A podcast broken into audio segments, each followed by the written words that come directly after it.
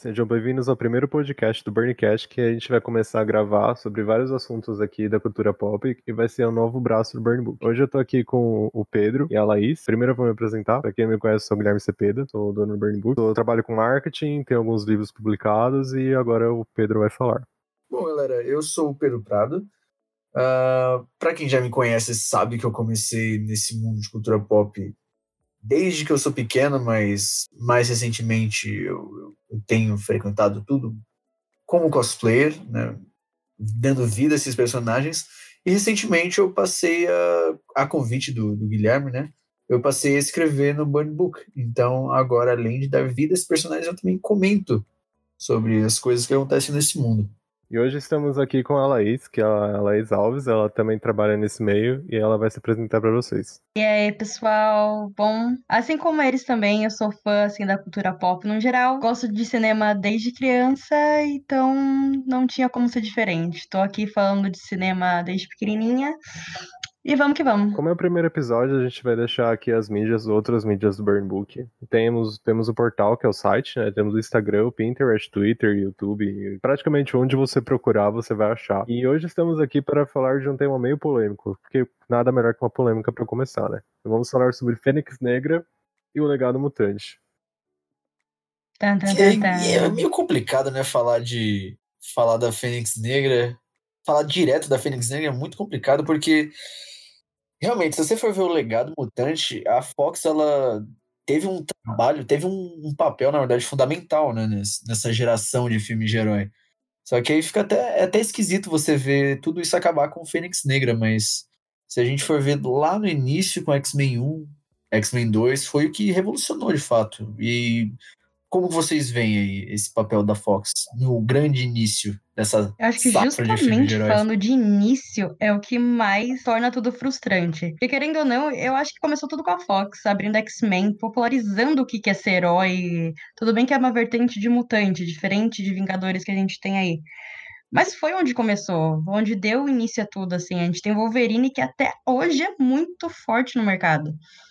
E a gente teve aí Fênix Negra, uma vez e na segunda e particularmente piorou. E como? Por quê? São as questões de hoje. é, esse arco já foi adaptado em X-Men 3, né, que foi lançado em 2006. E o pessoal, na época, o pessoal ficou meio dividido, né? Tipo, ah, gostei, não gostei, mas nesse ano que lançaram, né, o X-Men Fênix Negra, as coisas ficaram meio complicadas, porque pessoal tava no hype, que eles estão encerrando, né, essa era dos X-Men pela Fox, que agora foi pra mão da Disney. E tava todo mundo no hype que eles iam fazer alguma coisa, tipo, um encerramento digno, né? Porque não é qualquer arco esse arco, a Fênix Negra, é uma coisa muito importante, né, pros X-Men. É, então, é muito, é muito complicado, porque naquele X-Men, por mais que fosse também, foi muito precipitado a Fênix Negra, né? Porque a Fênix Negra, na real, é um, é um subplot do filme. O grande lance do filme é o lance da cura mutante, e a Fênix Negra, tipo, é, é, uma, é um arco à parte. Então, já começa errado aí, porque a Fênix Negra é todo um momento, marca um período dos X-Men. Foi, um, foi uma, uma transição né, na, na, época dos gibis, porque você pega a Jean, que ela era basicamente a queridinha é, dos X-Men, que o X-Men naquela época, para quem hoje acompanha o universo Marvel, acha que os Vingadores são os principais, mas os X-Men sempre foram o carro-chefe da Marvel. Então você pega a personagem feminina, né, que ela era a queridinha de todos e transformar ela numa grande vilã, e vilã mesmo, não é? E você ter coragem de fazer isso foi realmente algo muito corajoso. E aí, primeiro no X-Men 3 foi tipo uma parte do filme, não foi nem o filme inteiro. Agora, então, esse. O Fênix Negra anterior, eu acho que ainda chegou mais próximo disso, né? Ela tem um lado um pouco mais vilã, mesmo que distante. Mas nesse eu, eu acho que ficou muito focado nessa questão de batalha interior, sabe? Você lidando com, assim, emocionalmente, sabe, com isso. Não ficou, ah, eu sou uma pessoa boa lidando com uma pessoa má, necessariamente. Ficou muito eu segurando, oprimindo essas, essas emoções estranhas dentro de mim. Eu acho que ficou um contexto muito mais emocional é, é, do que qualquer outra coisa. Não teve esse embate de, pô, agora eu sou uma vilã, e aí? O que, que vai ser? Que que é, quais são as consequências disso? Eu achei as consequências mínimas, mínimas, mínimas. Exatamente. E acho que eu até vi fazer até um jabá gratuito aqui para quem acompanha e tem o canal da Mikan, que ela já foi, ela já, já foi do Omelete, hoje ela possui o próprio canal dela e ela falou um pouco sobre Fênix Negra e ela falou um ponto muito importante, que é tipo um estereótipo da, da personagem feminina que não sabe lidar com as próprias emoções é um grande poder e tipo, sério, de novo, era, era só transformar ela em vilã. Você não precisava transformar ela numa pessoa instável e tudo mais. Porque a Fênix Negra, ela nada mais é do que a heroína possuída por uma entidade que transforma ela. Acabou, sabe? Ela não tem uma questão que, putz, ela é fraca psicologicamente, ela não consegue aguentar aquilo. Não, ela isso não foi nem uma questão, tipo, ah, a Sophie Turner tá sofrendo, não. Teve muita cena, o próprio Scott e outros personagens que estavam orientando ela nisso de, não, você é boa ainda, não, você é boa, tá, mas ela tá lidando com uma força que é de outro lugar, de outro planeta. Então não é só questão de, olha, você é Jean. É, não. Vamos ver o que que é. Você, pô, é, é uma vilã, você tra transformou, sabe? Eu acho que ficou isso para mim é interessante para a nova geração, eu acho, para quem não conhece. É interessante você ver uma protagonista lidando com o emocional. Mas não é isso. Não é isso. E tava indo super bem, né? Começou lá com a cena dos pais dela, super bem feita, e até aquela tomada que ela é possuída, entre aspas, né, pela, pela aquela força cósmica que, no caso, transformou ela na Fênix Negra no espaço, e aí começa meio que a desandar, sabe? Eles não conseguem meio que definir o tom do filme. Se eles querem um filme comédia, tipo Deadpool, se eles querem um negócio meio bizarro, assim, com umas cenas meio, meio que beiram o terror. Tem umas mortes ali que acho que a gente não vai dar spoiler. Não vamos, mas o spoiler que eu vou dar é ridículo. É, porque eu particularmente achei aquela cena totalmente desnecessária. Então, se fosse um spoiler, eu ia ficar, ah, que triste. Pô, mas o que, que tem pra janta hoje? Vamos falar então, tipo, o grande uma, o momento de visão do filme, além da, da parte dela virar Fênix Negra, é a morte da Raven, que é a mística, né? Então já tinha muita coisa ali, uma, umas tretas da própria Jennifer Lawrence querendo sair do filme, e assim, eles matam a personagem Eu acho que quando dela, você pega esse contexto, nada. justamente, quando você sabe desse contexto, que a Jennifer não estava satisfeita, aquela cena, nossa, ela só piora, ela só decai mais ainda. Não, e, é, e é engraçado porque assim, eu acho que se a gente, se a gente olhar para trás, isso daqui foi só um culminar de várias polêmicas de bastidor, né? Não, não é uma coisa agora em Fênix Negra. É uma coisa que vem desde todo esse novo elenco que eles começaram, desde quando começou as polêmicas do Brian Singer, que era até então o, o pai da franquia X-Men, né, por assim dizer, foi ele que trouxe e concebeu tudo. E é uma coisa que a Fox, infelizmente, ela não soube administrar, porque é uma coisa que ela carregou em todos os filmes, por assim dizer. Desde, desde a conclusão da franquia antiga, né, quando acabou X-Men 3, e eles quiseram começar com Primeira Classe, que é um filme muito bom, inclusive. Mas desde então eles já começaram a ter pequenos problemas, tanto cronológicos quanto, quanto de bastidor, que eles, eles simplesmente largaram mão e foram levando. Só que, né, as coisas têm consequências. A Mística e o Fé, Fera ficar trocando, tipo, pra forma humana, assim, sem necessidade, sabe? Tipo, eles são mutantes, cadê o lado mutante deles? Ficar fazendo humano só As pra, coisas transparecem pra tela, não tem como você... Até falando da Fox, assim, levando um pouco mais além, é o que aconteceu com Bohemian Rhapsody. Brian Singer estava envolvido, você vê que o filme não tem consistência. É justamente. Lá, lá para mim fica muito óbvio. Quando a equipe não tá feliz, o resultado não é bom. Pois é, cara. É essa é uma das coisas que mais, mais me pega, porque esse tipo de coisa, você vê que claramente ali são os atores pedindo pelo amor de Deus que eles não querem passar quatro horas se maquiando. E é uma coisa que gera uma incongruência com o que eles, com o que eles colocaram nos outros filmes, né?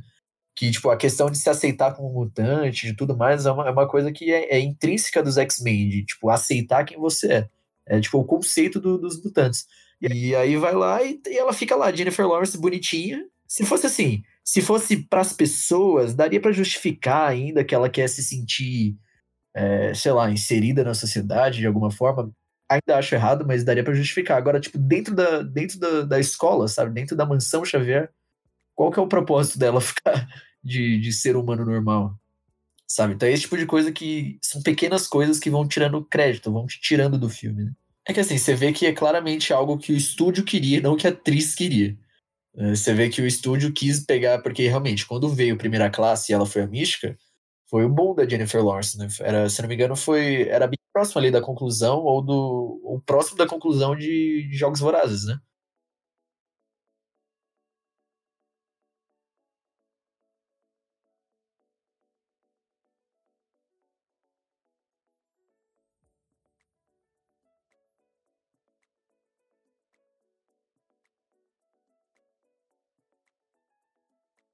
Não, então, a questão foi, é uma franquia de um, uma equipe consagrada da cultura pop, então ela aceitou, só que o estúdio queria o rostinho dela, né? O rosto estava fazendo fama na época. E a Mística, cara, ela não é nem de perto uma líder dos X-Men, sabe? Ela nunca desempenhou esse papel. Só que eles adaptaram a história para isso acontecer porque era Jennifer Lawrence. Então você vê isso em todos os filmes, que eles meio que forçaram isso a E eu acontecer. não entendo porque eles querem matar essa rebeldia. Até fugindo um pouco do assunto, a gente tá, tinha aí o filme que é Novos Mutantes, né? Que dava pra sair e não sai, e inclusive eu tô super animada, e eu realmente queria muito assistir. E é, e meu, era uma. É, pra mim, eu acho uma ideia excelente você pegar. Ok, a gente tá acostumado com turminha. Ah, os X-Men, os Vingadores. Pô, e uma galera que é mutante e não sabe o que tá fazendo, nem pra onde vai, por que que tá aqui. Por que que tem medo dessa rebeldia? Eu acho que é legal. A primeira trilogia eu gostava disso, da galera do, do Magneto. Tinha muito essa coisa de ah, os obscuros, os escondidos. Eu lembro que a primeira vez que o é, Netuno apareceu nos filmes, pra mim, nossa, eu lembro dessa cena até hoje. É, para mim é icônico, assim. Era muito legal, aquela galera que era excluída da sociedade, mas era muito poderosa. Sim, essa galerinha. Essa galerinha do, do Magneto lembrava bem a Irmandade do X-Men Evolution. Sim. E por que não ir atrás disso, sabe? Quem não gosta de um pouco de rebeldia tal? E só que daí eles quiseram usar a rebeldia em quem? Na Jean. Pô, ah, ela é uma adolescente, ela tá aí perdida, agora ela é Fênix Negra, meu Deus, agora ela vai usar roupa escura, rock and roll, cara. Não é isso. Ela tava de jeans, agora ela tá com sobretudo vinho. Uau! Caramba, ela mudou! E o problema de Novos Mutantes Ai, também é que tá com o mesmo coração. diretor, né?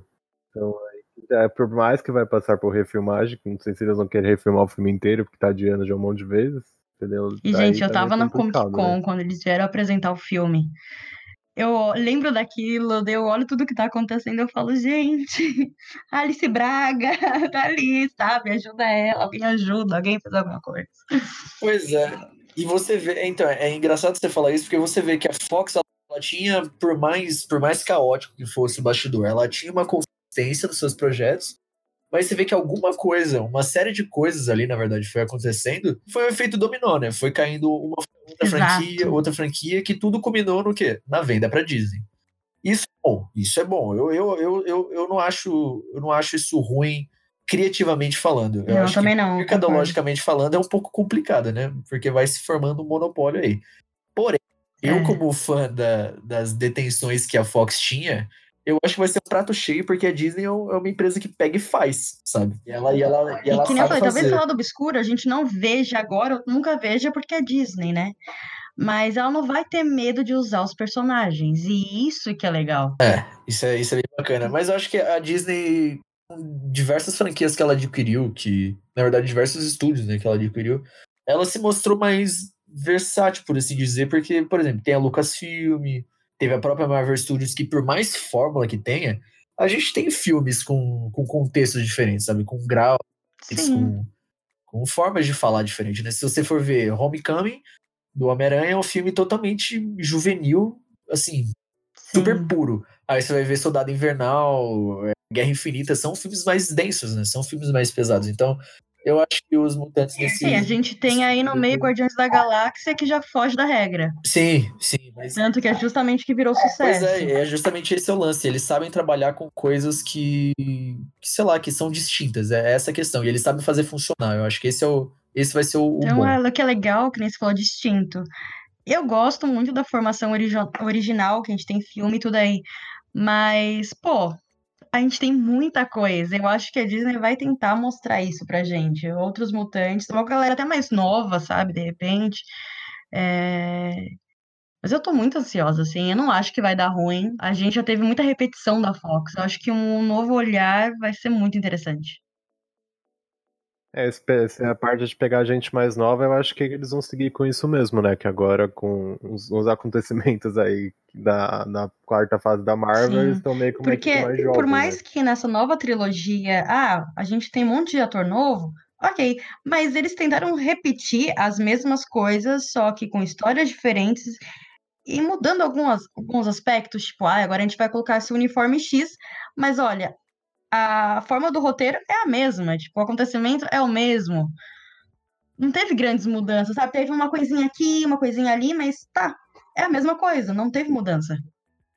É, aí a gente entra na questão do, dos problemas cronológicos, né, da franquia, porque X-Men, a Fox, na verdade, a franquia X-Men, agora que ela tá, em, ela tá em declínio, né, já tá no seu fim, ninguém mais fala nada, já acabou essa piada.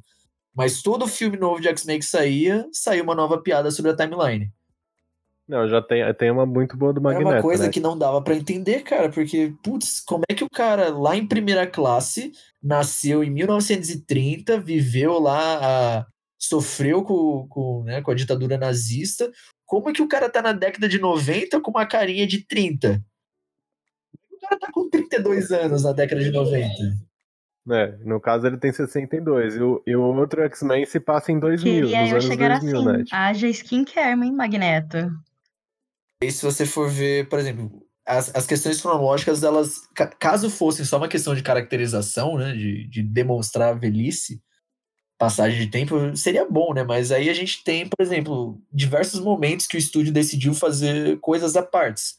Por exemplo, a gente tem Logan, que, que foi uma obra assim, eu, eu acho que foi a melhor coisa que a Fox já fez.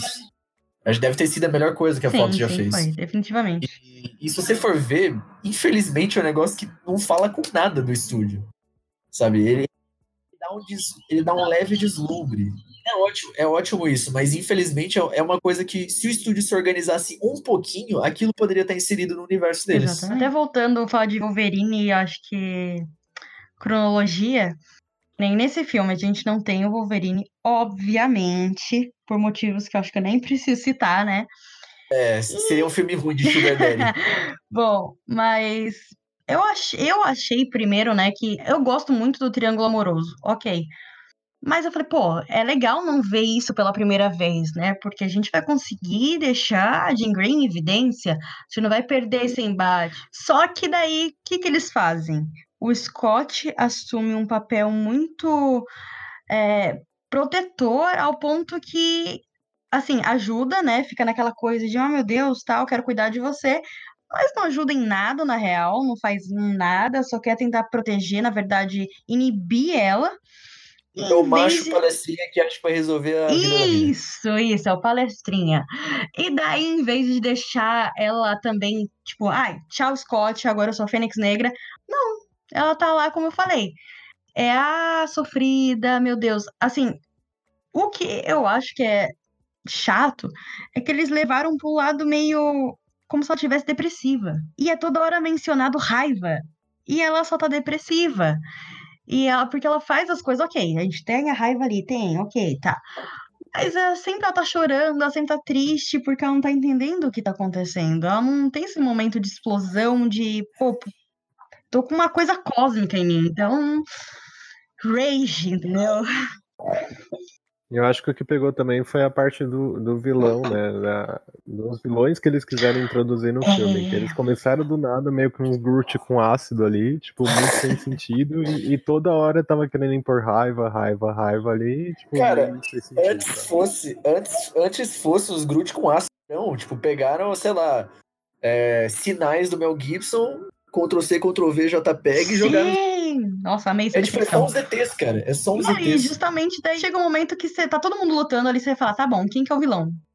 Uma puta rinha de galo dentro de um trem. Mas aí entra, entra uma questão, problema de bastidor novamente. Porque inicialmente é, eles queriam os Screws nesse filme. Era o conceito do negócio, a primeira, as primeiras versões do roteiro tinham os Screws como essa, essa peça cósmica que ia, que ia né, entrar nos X-Men.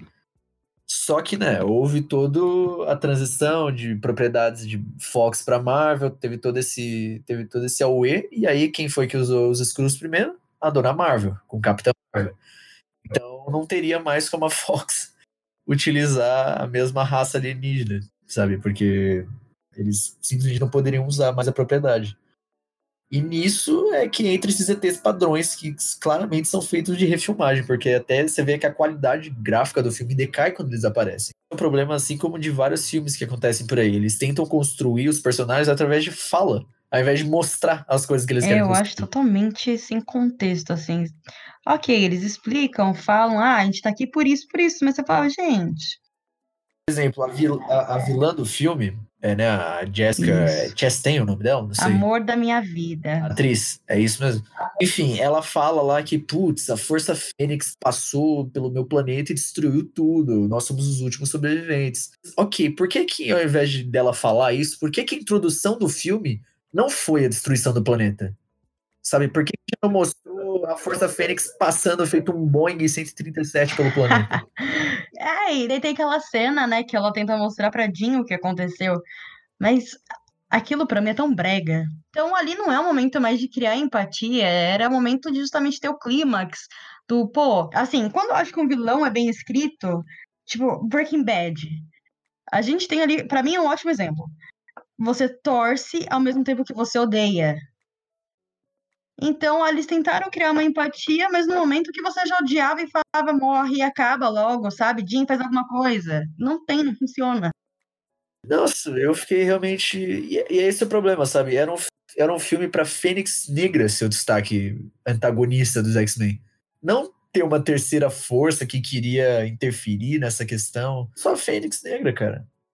E também acho que muito disso se foi por causa de que eles estavam mexendo no roteiro durante as gravações, né? Tipo, o pessoal lia o roteiro e chegava no dia seguinte, ah não, a gente mexendo nisso daqui, o que, que vocês acham? Tipo, tava quase jogando um D20 ali e decidindo Fizeram o que, ia acontecer sorteio. na Bom, gente, vamos decidir aqui quem que vai ser contra quem. Para! Saiu. Porque é muito aleatório, é muito aleatório.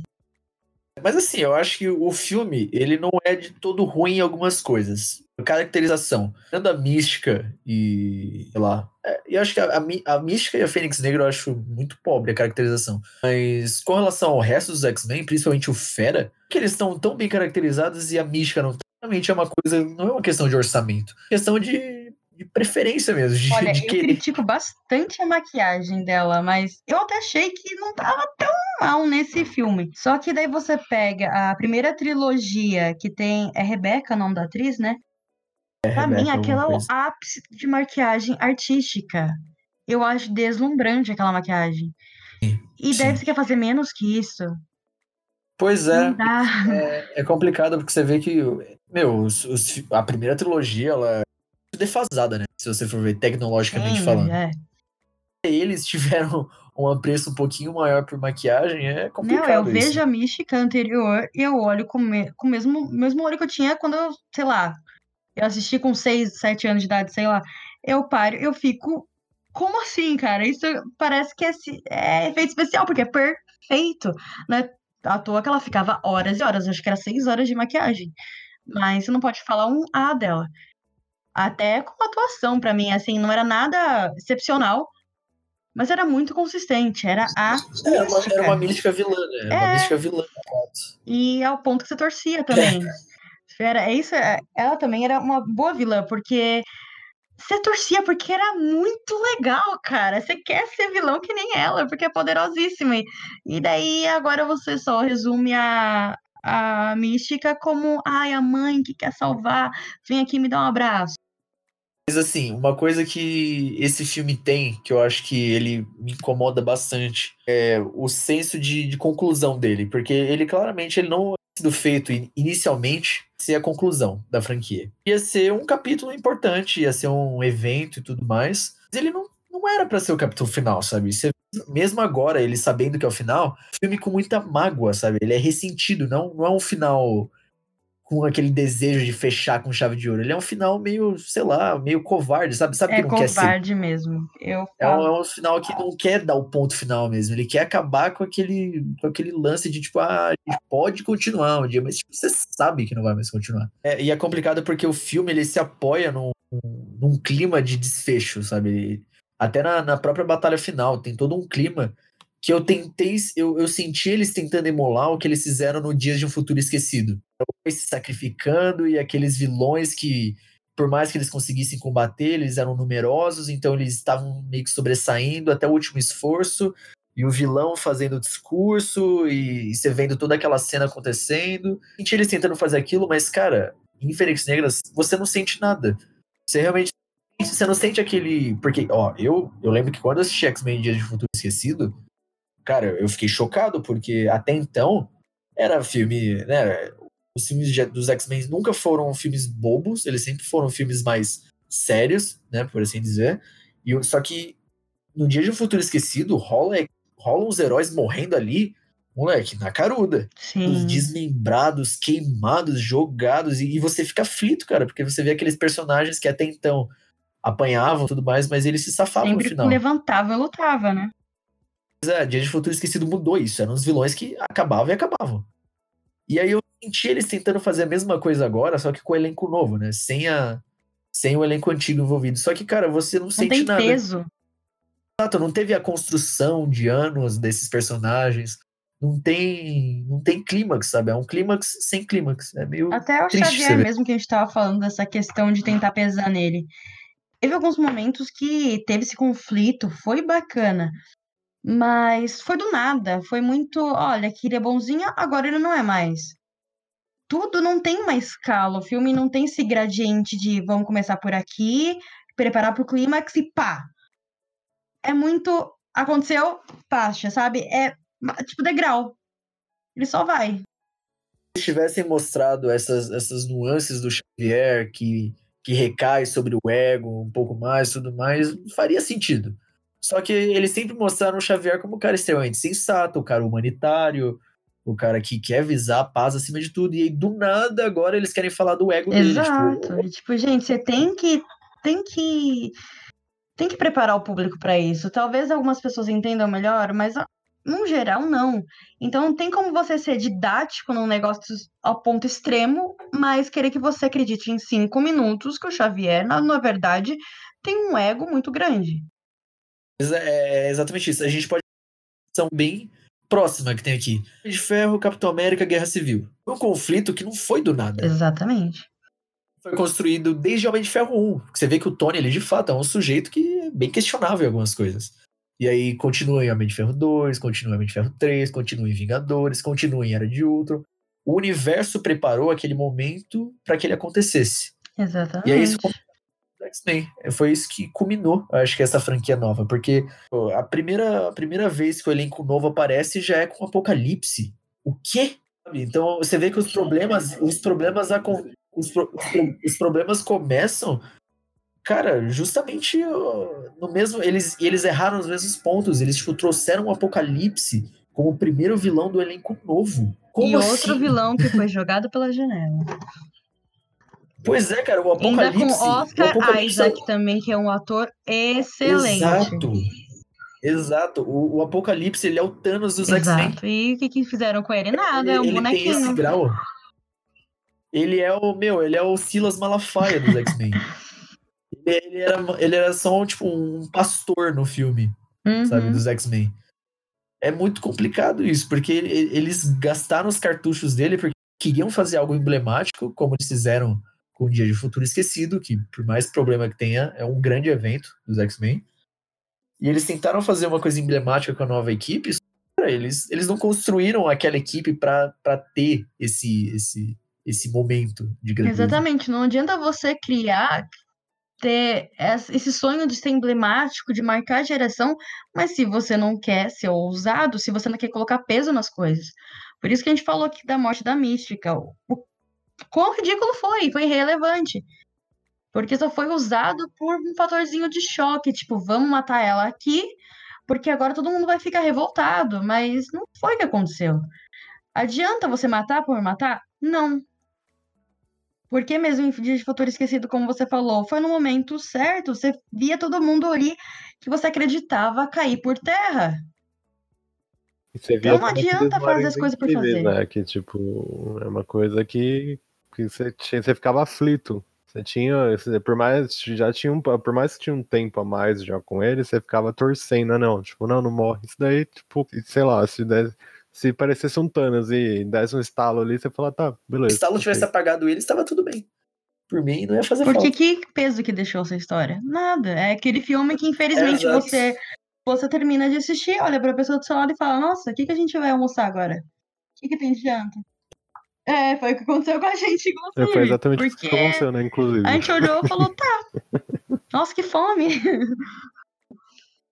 Pois é, e, e eu acho que é isso que é a parada triste, né? Porque você vê como foi a parada que iniciou né, essa grande catarse de filmes de herói.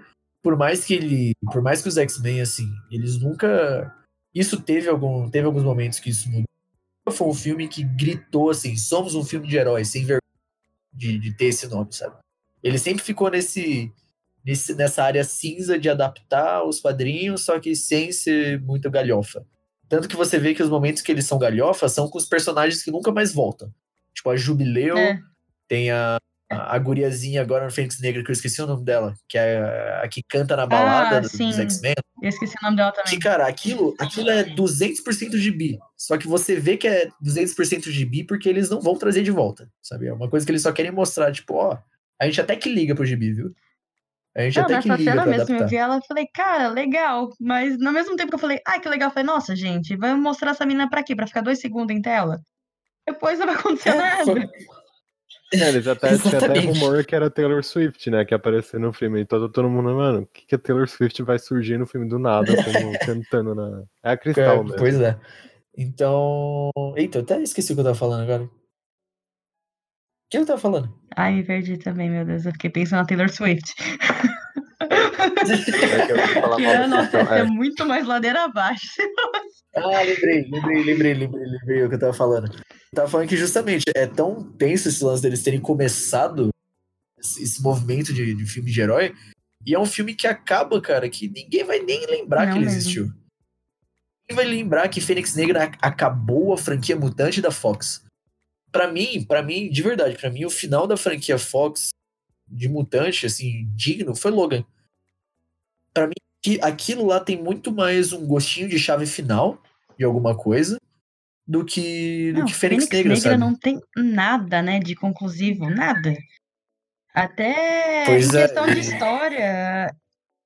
Não, até tem, tem aquela. Nossa, tem eu aquela falei Fênix isso cafona eu falei, pra ser final tipo um Dumbledore. Eu achei aquilo muito eu não consigo superar isso até hoje. Um pássaro de Meu, fogo. Nossa, gente. Não, e o xadrezinho, ele jogando xadrez no final. É aquilo, eu acho. É. É, não, foi era falando fanservice, fanservice. claro. Foi até né? bom você falar bem. isso.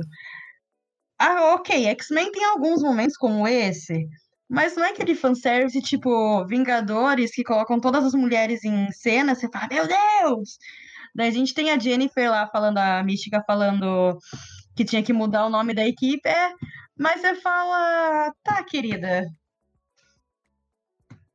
Mas o que, que você tá fazendo pra isso acontecer? Assim, se você acha tanto que é isso? É, Sabe? então, o é fanservice complicado. deles não, não chega a dar aquela aquecidinha no coração que você fala, meu Deus, que da Mas é hora. É, aquela, sempre um ele, ele, não, ele, não, ele, não, ele não chega pelo mesmo motivo de qualquer falha do filme. Ele não chega porque ele não foi Exato. construído. O fanservice, qualquer fanservice bom é um fanservice que, no mínimo, ele tá instaurado no coração do fã, sabe? Porque aquilo foi colocado em algum momento. O X-Men, cara, é- dessa leva nova, ele, ele não colocou nada no coração de ninguém, sabe? Sim. Depois, se você for ver, qual, teve um evento, teve outro evento, não teve? Depois de Dias de Futuro Esquecido? Ou não teve? Não, eu acho que na ordem, pelo menos, de lançamento, teve Dias de Futuro, aí saiu Deadpool, aí no mesmo ano saiu Apocalipse e logo Mas depois o último dos dois, dos dois elencos foi o Dias de Futuro. Sim. Então, a- ali foi o último filme que, putz, eu senti um calorzinho assistindo, sabe? Uma emoção de verdade. Apocalipse e Fênix Negra são totalmente Sessão da Tarde. Você vê e não. É isso. Tipo, ok. É, você vê isso e não liga. É, essa é a tristeza. Você vê, você vê isso e não liga. E são, por exemplo, são duas histórias que eu tenho certeza que a Marvel vai usar daqui 10 anos, cara, daqui 15 anos, porque não, é uma coisa que precisa de construção, sabe? É, não dá pra você jogar assim. É, teori... teoricamente vai chegar em 2025, né? Mas eu acho que. Não sei se é tudo rumor também, Nossa, que nem a ser vampira no Capitão bom, Marvel 2. Ia ser meu tipo. sonho, inclusive, É, esse Marvel me contrata. É, ia ser bem É. legal agora, mas agora Pois você vai é, essas rolar. coisas tem que esperar. Mas, de- por exemplo, falando de Fênix Negra, é, questões técnicas aí, o que que vocês acharam do, do, do CGI do filme, de uma, de uma Olha, eu forma geral? escutei tanta gente falando disso, só que eu acho que eu tava tão chocada com o roteiro, com as coisas que estavam acontecendo, que eu não me importei. Eu já tava tão. O Guilherme viu, eu tava chocada. Eu tava, pô, o que que tá acontecendo? Sério? Então, pra A gente mim foi olhava, mano, o que especial. tá e eu fiquei, cara, é só mais uma coisa. Pra mim não me, não me incomodou, nem gostei, assim. Foi. Então, eu acho, é, tem muita gente, tem muita, eu vi muita gente falando também, falando que assim, ah, o filme salva pelo menos pela trilha sonora.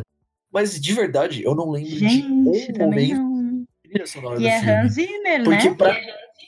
É, então, e é Hans Zimmer, cara. E eu lembro que assim, o filme tem umas passagens boas de, de, de som, de fato. É uma trilha Sim. sonora boa, mas eu, eu não lembro. Porque é aquele negócio. Se a cena não for Não marcante, adianta nada. tudo que tá tudo que tá nela não vai ser marcante. Então, por exemplo, pode ser a melhor trilha do mundo, mas se não for algo bem construído que prenda a sua atenção, você não vai lembrar da trilha sonora. Exatamente. Tipo, Mad Max, pra mim, vai, é meu filme favorito. Eu amo muito. E tem a música central. Eu escuto, independente de onde eu esteja. Eu já fico num hype. Eu lembro da cena, porque é uma coisa que você liga, ele é memorável. Tema dos Vingadores é a mesma coisa. A música do Assobio do Kill Bill é um negócio que você já lembra. Ou se você não conhece, você já entra no hype. E nem isso acho que Fênix Negra conseguiu. Não tem nenhuma música que. Nem pra quem gosta de trilha sonora, porque eu particularmente gosto. Você vai lembrar, porque não tem ligação emocional. Música é emocional, eu acho uma coisa muito pessoal. E não teve isso, porque não teve momentos assim que você chora, que, você, que dói o coração. É tudo muito raso. Então, os detalhes estão ali só pra. pra tá. Não teve detalhe. Foi meio. Eu acho que foi meio jogado. Eles fizeram pra cumprir tabela e porque tava, tipo, já tava combinado. Que eu acho que assim, eles não sabiam o que fazer. Tava meio. Falavam, tem que fazer, vamos fazer. Mas, tipo. Acho que por eles, eles não teriam Bom, falando de feito. assim. questão técnica e atores, tudo bem que a gente já falou um pouco, mas o que, que vocês acharam disso? Da atuação, de uso mesmo.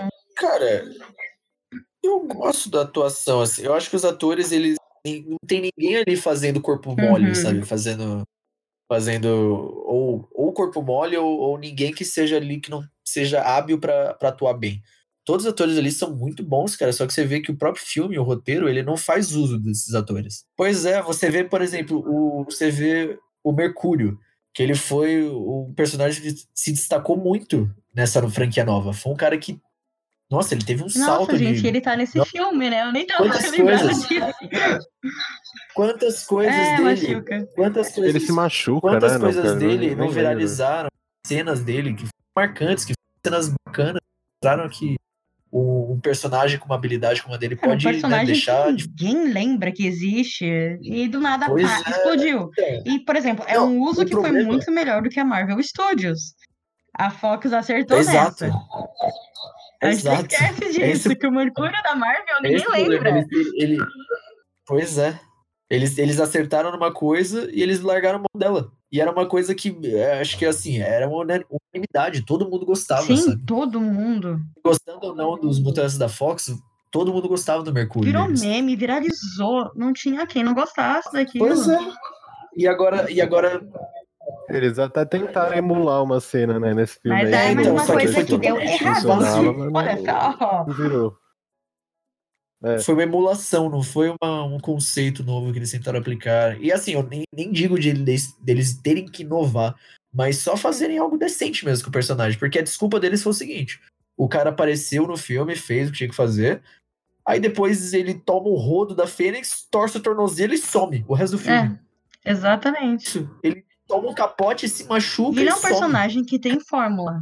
Gostem ou não do que eu fale isso, mas é uma fórmula. Porque é aquele cara bacana, de boaça, que vai lá, faz os, os corre engraçado e tal. E é isso o papel dele. Então não é um segredo Ele é, como um cara, usar. ele é um cara carismático. Sim. É um personagem carismático que eles largaram mão, pra- praticamente. Tudo tá jogado, tudo, né? A gente tem, meu, eu olho o James McAvoy, eu gosto muito dele, eu tive o prazer de conhecer ele já quando ele veio pro Brasil. E eu olho ele e falo, cara, tudo bom, o que que, que que fizeram com você? Eu, eu acho. É, é que na época da coletiva, pelo menos, foi pro. Eu não lembro, foi pro Dias Foi ou pro foi Dias. pro Primeira Foi Classe? pro Não, Dias. foi pro Foi pro Dias de Dias. Futuro, né? Sim, eu lembro. né? Eu fui também, era uma outra, uma outra Pois pegada, é, eu acho né, assim, também. ele entrega muito bem essa versão. O problema é que é o lance que a gente falou, ele fica Não, perdido. ele, a é- Jéssica, o Michael, É uma, todo é uma mundo tá versão, é entregue uma versão ali, mas sombria. tá. É uma versão sombria que vem do nada. É, tudo é muito do nada ali. Até o Magneto lá, reclusinho, assim, você entende porque ele tá recluso. Mas você fala, tu, querido, assim, do nada se aposentou. Aquela ilha dele lá, tipo, o cara dobra metal, Eu já fez a falei um porra sem toda. querer. Desculpa falar palavrão aí, mas ele faz o que ele quer com é, ele faz o que ele quer com metal e chega lá que ele parecendo um, um Parece um ferro velho acampamento, assim. abandonado. Tipo, não, É né? muito isso. Tipo, É. vamos fazer aqui uma sopinha em volta da churrasqueira. Vamos louvar o sol. Pois é. Não, foi engraçado também, ela tá lá sentada no beco, não Hum. lembro, acho que a sequência é essa, né? Ela tá lá no beco na chuva, É. do nada ela É, tipo, do nada ela acha ela Genosha, né? acha, Porque ela é, tem um GPS. E de fato, ela tem de fato, com a telepatia. Só que assim, o filme dá um salto do beco pra Genosha. Do É, nada. assim é um salto. É, tá bom. Isso aqui, pá, isso aqui, ok. E você que lide com isso, você que acha um sentido na sua cabeça e esteja satisfeito. É. Porque tá, é assim que a gente quer. Entendeu?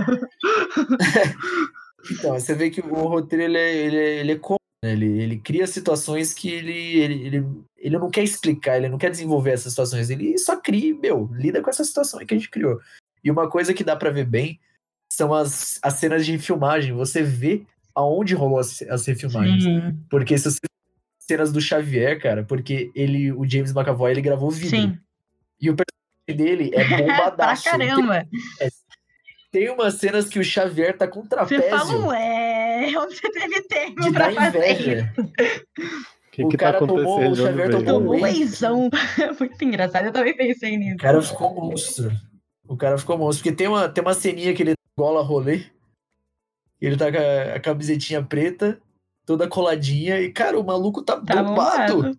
E aí? O que aconteceu com esse Xavier, sabe? Tá fazendo umas flexão, né? Ai, ai, mais uma pérola de Fênix Negra.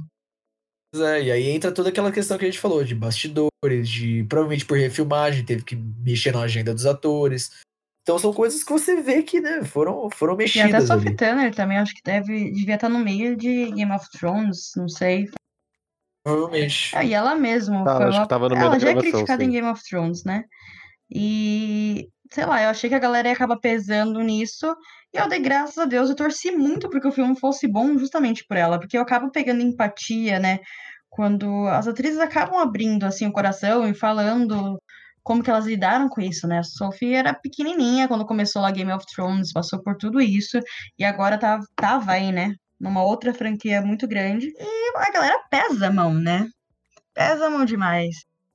Então, é, acho que é isso que é muito complicado também. A comunidade nerd, ela é. A gente já sabe que ela é tóxica, Sim. não é, uma, não, é uma, não é uma novidade isso. E eu acho que assim, o Fênix Negra, ele, ele é ruim, de fato, ele é ruim, mas, putz, cara, as, as pessoas que trabalharam nele, os atores principalmente, né, que é quem dá face ao, ao projeto, eles não têm nada a ver com Exatamente. aquilo, Não, sabe? e ah, falando de atuação mesmo, a Sophie Turner pra mim tá ok. Eu achei ela boa. Eu gostei dela. Eles fazem tudo que o- eles fazem tudo que o roteiro. É, que É, falaram pra ela fazer, ela nada tava foi bem boa. né? grande ali. Nem os atores que são bons realmente estavam grandes. Não, não aconteceu nada. E eu, pelo menos por esse lado, fiquei com o coração mais, assim, tranquilo, porque ela tava bem. Dentro do filme, ela tava bem. Mas, mas todo mundo tá. Ninguém tá ruim ali. E é isso, sabe? Não... Então, é, é justamente, é justamente por causa. É por isso que é um filme triste, porque ele é um, ele é um desperdício de usão justa a franquia e todo o legado né, que ela construiu. Você desperdiça os, os talentos que você tem na franquia, trabalhando ali, dando face, você desperdiça o cânone, né? As histórias que existem dos X-Men. Então, desperdício, assim, disparado para todos os lados. Eu até falei isso no vídeo que eu fiz sobre Fênix Negra, que o problema para mim não é o final aberto. Eu não tenho problema nenhum com o final aberto. Esses dias mesmo assisti Nós, do Jordan Peele, e o filme acaba com o final aberto. E para mim, de boa. Mas não, não tem um senso de conclusão tanto de história de um arco, nem como de trilogia. Não tem nada. As, as ações não têm peso também. Principalmente, acho que isso que peca muito. Nada tem peso naquele filme. Mas é, por exemplo, tem momentos que tem dois mutantes aliados, né, ao, ao, ao, ao Xavier, não, ao, ao Magneto, que eles morrem no filme e o filme é, é, patético, cara, porque o filme tenta te dar um peso, tenta colocar peso naquilo, tipo, putz, ó. E o Magneto fica tipo, ah, fulano. Só que você fica tipo, tá, e daí? o cara acabou de ser mostrado, uhum. sabe? Você não, você não se Você não sabe nem o nome do cara. É, justamente, eu, eu, sei que ele é. Você não sabe, é o... você viu mal e mal é, o poder Então, a mística era pra ser esse centro de, olha, clímax, agora tudo vai mudar. E nada mudou. O Magneto talvez tomou mais atitude, mas. Oi, ele acho que ia tomar de algum jeito, porque olha o que ela tá fazendo, entendeu? olha o potencial que ela tem. Se não fosse Magneto, ia ser o Xavier, ia ser outra pessoa. Nada assim, é. Nada acontece feijoada, sabe? Nossa, falar de Magneto, eu lembrei ah, da cena do helicóptero, eles ah, brincando de cabo essa cena é boa, cara. Eu gosto dessa cena. Assim. Eu, eu acho boa, eu acho boa essa cena. Tem algumas cenas de conflito que são. Eu não gosto, entendeu? A gente sabe que dá para ser aquela cena muito melhor. O Magneto já levantou um estádio. Ah, então, mas justamente, não, justamente ele que vai, para não falar que é, ele tirando o trem do trem do metrô lá, ou debaixo da terra, foi ok. É, foi uma foi. tentativa de um estádio 2.0, vai. É. Mas foi legal, assim, as partes eu, eu gostei, entrando ali na casa. De tal, ver tipo, Mutante em ação foi o Noturno. Quando finalmente. É... Nossa, sim, a hora Ai, que ele aprende, cena né? Foi Finalmente ele aprende. Foi o único momento que eu fui feliz durante aquele filme inteiro. Porque eu falo, gente, eu falo muito disso, eu sempre cito isso, porque eu, realmente, eu não esqueço a primeira vez que eu vi o Noturno nos filmes do X-Men. Pra mim, eu fiquei em choque, eu adorava aquilo. Fiquei até obcecada na época, que eu falava, cara, é incrível esse poder, o jeito dele. É, o, o Noturno é incrível, o Noturno e é daí, é incrível. Tudo bem, ele é mais novo. Mas eu falei, cara, quando que ele vai aprender, por favor? Não pode acabar sem ele fazendo isso. E daí quando ele começa a se teletransportar e dar as facadinhas, tipo, eu falo, gente, que lindo! Mas também dura dois segundos, então é isso. Você fica, tá bom. A cena do trem ali também tem algumas, alguns momentos do Magneto que são bem legais. Sim, não, tem momentos ali muito bom. A cena do trem, eu acho que é ela, ela eu, eu, acho, eu acho ela, eu acho a sequência dela boa, porém ela não é. tem peso. É só essa questão. Eu acho que as, as cenas de ação do filme, na verdade, de uma, tem uma ação legal. Tanto do, do, do, dos mutantes se enfrentando, né? Que é uma, é uma outra grande, grande cena que tem do, do time pró, vamos matar a Jean, do time pró, vamos salvar a Jean. O conflito e é legal, é bom. Só que é um conflito também meio nada a ver, porque eles situam que nesse universo, nesse momento né, da franquia, os X-Men agora eles são heróis, são considerados heróis da humanidade. A humanidade finalmente aceitou eles. E aí começa aquele pega pra capar no meio de não sei aonde. É em Nova York, se eu não me engano, né? Aquilo. E aí, é, assim, dá todo aquele problema, dá todo aquele auê, e não tem consequência não nenhuma mesmo. daquilo. Eles, tipo, eles são presos, beleza, eles são presos, acontece isso deles serem presos, só que o final do filme acaba, né, da resolução do conflito. E o que, que aconteceu? Qual foi o conflito daquilo? Nada. Devem, é. devem ter mandado é, não, eles mandaram uma carta, tipo, sei lá, foi mal pela bagunça. Toma sabe, aqui um troquinho do café do Xavier e conserta tudo. É isso. É muito complicado isso, porque justamente outra questão do roteiro ser cômodo. É, total e, pô, eles levaram essa briga, eles levaram, levaram essa briga pra cidade pra, tipo, qual que foi, qual que foi não, o resultado disso? O que, que isso agregou ao filme, afinal de contas? Não. Agregou. É, só fez que o roteiro precisava. É, não, é literalmente isso, porque aquela cena serviu para levar todos pro trem. Era a batalha final. Então foi, é. foi totalmente cômoda a situação. Você até assim. falou de peso de novo, né? E eu tava falando do noturno. E aí, ali no trem tem um momento que eles tentam dar esse peso, né? Tem, é. Do cara falando do filho. E foi também um outro. Ah, acho que os melhores momentos pra mim foram com o Noturno. E foi um momentinho que você fica, pô, é isso a origem do X-Men, sabe? Essa coisa do conflito, É. de você ter medo e gostar e tal. E foi muito bonitinho. Mas não teve nada pra sustentar aquilo. Você fala, ai, cara, pô, daí o cara vai e morre. Você, ai, que dó, mas tá bom, depois já acontece Então, outro negócio e esse- é esse- eu, eu acho que é esse o grande problema, porque finalmente eles atingiram um ponto da, da franquia que acho que foi pela primeira vez que os X-Men são verdadeiramente ovacionados pela população. Eu acho que antes, em nenhum momento, até dos filmes antigos, acho que isso não chega a acontecer. Dos X-Men serem ovacionados como uma equipe ajudando a humanidade. É, e também com, É, com então, essa foi o primeiro filme proximidade, que né? mostrou Com... isso, dos X-Men sendo né, colocados como eles devem mesmo, sendo colocados como heróis.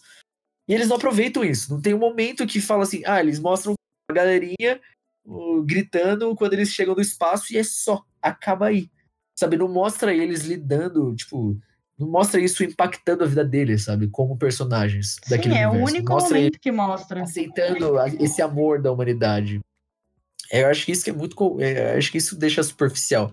Porque esse momento, como você falou, Laís, no, no final, que rola esse momento de, de dar um apreço, né, ao, ao mutante, ao mutante heróico noturno, que tipo, ah, o meu filho gostava de você e tudo mais, é feito no final, sabe? Não tem isso no começo do filme, mostrando por que, que eles gostam tanto do- dos mutantes.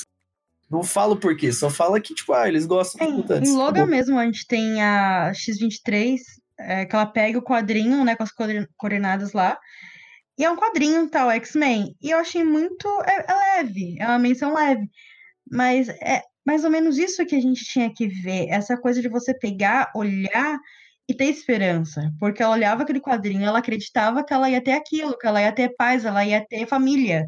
E ela- Que ela ia se sentir normal, é, né? também, mas é sentir- questão da esperança, de você ver aquilo, idolatrar, e aquilo te servir para um bem. E lá foi isso. Ah, tem os fãs do X-Men, ok. Não tem um peso, não tem uma questão de, tipo, mostrar como as Não, pessoas e é- e lidam é de fato e- com aquilo. Só o medo sempre, é sempre o medo, é. medo, medo, medo. Mas a gente já viu isso, a gente tem o filme que a vampira perde os poderes por conta do medo. o fandom mais precoce que existe, né? É Mas é isso, complicado. acho que no geral, infelizmente, eu fui uma pessoa que fui, falei pro Guilherme, tava ali com o coração quentinho, aberto, queria ver uma coisa boa, mas sabia que podia também tomar um chute. E infelizmente foi o que aconteceu. É, eu. Mas eu fui juro que eu tentei sem gostar. expectativa também, assim, mas falou, tá, vamos tentar, é, vamos tentar gostar, Tem atores vamos que eu aceitar o que gosto, vier, é uma saga que eu gosto. sabe? Eu sempre cito que tem dois filmes que eu acho que despertaram um amor em mim por cinema, sem nem entender o que estava acontecendo. É X-Men e Matrix. Então são duas sagas que, independente de onde eu ver, por mais que às vezes eu fale, nossa, que isso aqui eu não tô gostando agora. Na época eu gostei, mas agora não. Mas teve, tem um carinho, eu tenho um carinho, tem uma coisa, sabe? Eu já tive o cabelo igual da vampira, já fui atrás do James McAvoy, fui conhecer a Jessica Chastain e tudo. E, pô, cadê? Eu quero, queria ver isso de novo, queria, sabe, olhar aquilo e falar, putz, que gostoso. Quando eu era criança, eu via aquilo e hoje não tem. carinho, É, né? e hoje você não tem. Eu tentei, pelo menos, achar o mínimo, mínimo disso, sabe? Essa. É Ah, então, a raiz do X-Men. Essa questão social que tem muito enraizada e não, não tem, não tem mais nada disso. Eu até tentei achar algo interessante nessa parte mais emocional da Jean Grey, e eu acho que até para um público mais jovem funcione, hum, em questão de aceitação, até essa pegada um pouco, um pouco leve, leve, leve, leve feminista. É bem até estereotipado. Mas talvez para alguém sirva, sabe? Mas não é mais X-Men. Deixou de ser X-Men faz muito tempo. É, eu espero que quando, quando for voltar, né, sofrer o reboot, que tragam de uma forma respeitosa, né, aos X-Men. Sim. né, que- que Não precisa nem trazer equipe heróis, né. original, mas mostrar a importância. Né? Os quadrinhos foram importantes para muita coisa. Ainda é, né? Se você levantar muitas questões sociais, ainda é muito importante. Eu tava olhando pra parede por uns, assim, acho que uns 50 segundos. Eu morri por 50 segundos. Não, mas então, Bugou. você tava falando dos quadrinhos. É isso. é, a Marvel, tudo que é hoje, ela foi por muito tempo por conta do- dos X-Men, Uhum. sabe? Os X-Men carro, foi o carro-chefe, foi quem levou a editora costas por muito, muito tempo, até os anos 2000, praticamente. Aí você pega que realmente rolou essa transição de, de valores e os Vingadores passaram a ser o centro das atenções. E você vê que a Marvel, né, ela soube aproveitar disso. É, rolou a venda do estúdio, a Disney comprou, tudo certo, acontece, mas a Marvel Studios, ela soube trabalhar com isso. Ela soube trabalhar com o que ela tinha, né? Independente de se era bom ou ruim, ela trabalhou e fez disso o seu império, basicamente. E você vê que a Fox, infelizmente, ela não soube trabalhar com o que ela tinha. Ela só repetiu uma fórmula que já existia, prolongar essa fórmula com um elenco novo, né, justificando aí um reboot, que não é bem reboot, mas é no final de contas. E um negócio que se exauriu tanto que eles foram obrigados a vender de volta, né, para Marvel, que, bom, fez o seu fez o seu serviço direito, agradando uns ou desagradando outros, né, infelizmente. Mas agora é isso. O, o universo mutante da Fox vai ser uma uma vaga lembrança, né? Porque os filmes que realmente deixaram memória já são de dois, três anos atrás. Porque esses recentes, eles realmente, eles, ninguém vai Não lembrar mesmo. deles. No máximo que nem a gente Ah, falou, isso é Logan e Deadpool, só. Porque por mais que Dias de Futuro Esquecido seja muito bom, assim, considerado os outros filmes, no público geral eu acho que não teve impacto, mas já ali já tinha rompido todo o elo. É, porque ele foi a conclusão da, da né? Então, e ali ele já Aí também vê o que, que É, eles vão fazer com Ai, como eu mutantes, queria né? que esse filme não, novos, eles- novos mutantes, nossa, novos mutantes. Se sair, vai sair lá no Disney mais como filme pra TV. Ai, tô nem aí, eu assisto porque eu quero. É, por enquanto, a última, Sim. última notícia que tem é 2 de aninho abril de pela 2020. frente. Porém, Mas eu fico muito triste, porque Relativo, tudo bem que os né? mutantes são poderosos, mas eu acho que é o mais próximo que a gente tem de se identificar com esse universo. Por questão social, por questão de exclusão social, por toda essa pauta que Pois tem. é. Então, por favor, Disney, escuta meu apelo. Investe nos mutantes, Não, eu acho-. Eu acho que nesse, eu acho que nesse ponto você vê, você vê que até a, a Disney ela tem, por mais que eu ainda acho que eu não achava isso tanto, mas eu revendo Ultimato, eu, eu vejo algumas coisas que são muito problemáticas com relação a questões sociais mesmo. Por mais que eles avançaram muito, eu acho que eles ainda estão Sim, Eu fico quieta, mas Que eu são- que concordo são- que eu muito. acho assim, É, assim, eu acho que são deslizes que você não pode passar pano, mas são entendíveis pro tamanho da Uhum. indústria, por assim dizer. Acontece, sabe? São, são E baby querendo ou não, por eles assim sabem o que agrada o grande público. E o grande público É. não tá preocupado com esses detalhes. Eles querem rir É, do Thor gordo, infelizmente, entendeu? Infelizmente. É Infelizmente isso. é isso. Mas eu acho, eu acho que eles estão dando grandes avanços até por filmes como a. Capitã Marvel. É, não, que sabe? nem hoje, você olha o que tem, que- você fala, é possível mudar. A gente Sim, sabe, agora tem certeza. espaço pra mudar, tem espaço pra crescer. Não é uma coisa que a gente Você vê que não. o estúdio. A gente teve aí, agora a Mulher Maravilha, a Capitã Marvel, é um, um nicho que já tá abrindo um novo olhar, possibilidades novas. É, agora o futuro, Exato. nossa, gente, tem muita coisa ainda que pode acontecer e eu tô Eu acho que é justamente esse o ponto. É justamente esse o ponto, esse papel dos mutantes no, no futuro da Marvel, Uhum. né? É realmente a questão da identidade dos mutantes, do local na sociedade deles, vai ser o, eu acho que vai ser a alma do filme mesmo. Porque eu acho que se você for ver cada filme da Marvel, cada personagem, eles carregam a sua bandeira, sabe? Sim, isso é muito legal. Eles carregam a sua. Eles carregam uma, uma questão a ser trabalhada. Eu acho que se você for pegar os mutantes, cara, os mutantes por si só, eles. Eles já são toda uma bandeira gigante. Exatamente. Tipo a Natasha, a Viúva. Então é. A gente, eu não concordo muito com algumas abordagens, mas ela tem uma bandeira. Às vezes é tratado de jeito diferente, errado, ok, mas ela tem uma bandeira. E eu acho que tá faltando isso. A gente precisa disso. Eu acho legal ter uma bandeira, porque é questão de você reconhecer representatividade, né? Isso é muito bacana, muito mesmo. Então, como a gente falou aqui no decorrer, infelizmente o legado mutante é uma, agora vai ser uma vaga lembrança e uma promessa para um futuro próspero, né? Só que bem diferente. Sim. Então, e Fênix Negra foi, foi, foi, foi, acho que foi o pior final possível, mas nem por qualidade, mas acho que é porque ele nem tentou ser um Não. final decente. Por, por todo esse legado. Então, infelizmente. É, Eles estavam meio. Eles estavam acomodados, né? Eles falaram assim, ah, não vamos Ah, já fazer, tem vamos fazer orçamento, o que der já pra tem. fazer aqui já, e tipo, vamos entregar. é, tá no cronograma, vai sair. Falando em orçamento, inclusive, né? Deu prejuízo. Sempre, até onde foi. É, então, porque 100 tiveram né? filmagens que eles não estavam. E elenco caro, sim. filmagens caras, olha só. E essa informação choca o total de zero pessoas. né, Fox? É, infelizmente acontece. Então, considerações finais aí sobre algo mais que vocês queiram falar sobre Olha?